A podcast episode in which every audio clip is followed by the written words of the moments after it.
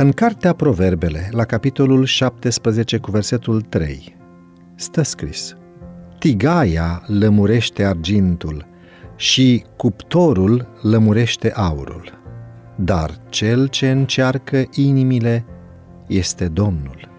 Noi credem, fără îndoială, că Hristos vine curând. Nu este o închipuire de-a noastră, este o realitate. Atunci când va veni, El nu ne va curăți de păcate, nu va îndepărta defectele din caracterul nostru și nici nu va vindeca deficiențele temperamentului și ale firii noastre. Dacă este să fie realizată în noi, această lucrare va fi realizată înainte de acel moment.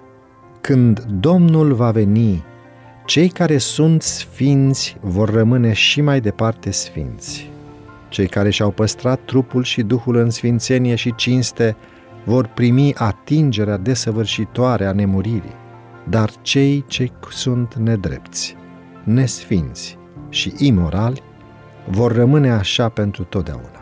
Atunci nu va mai fi făcută pentru ei nicio lucrare care să le îndepărteze defectele și să le dea caractere sfinte. Cel care rafinează nu va mai sta atunci să-și continue procesul de rafinare și să le îndepărteze păcatele și deteriorarea. Această lucrare trebuie făcută în aceste ceasuri de probă.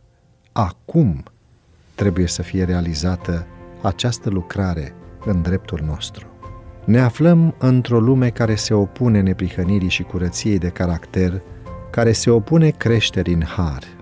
Oriunde ne uităm, vedem corupție, întinare, diformitate și păcat.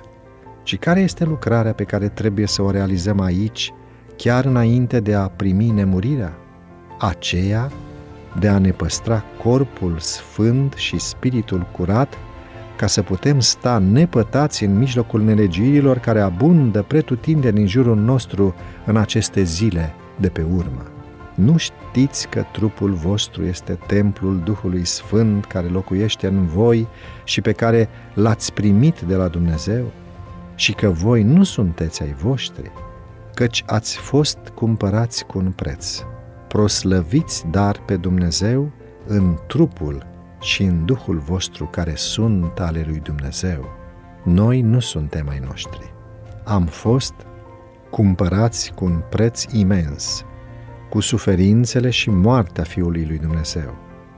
Dacă am putea înțelege acest lucru și l-am conștientiza pe deplin, am simți că asupra noastră apasă o mare responsabilitate, aceea de a ne păstra în cea mai bună stare de sănătate – ca să-i putem aduce lui Dumnezeu o slujire desăvârșită.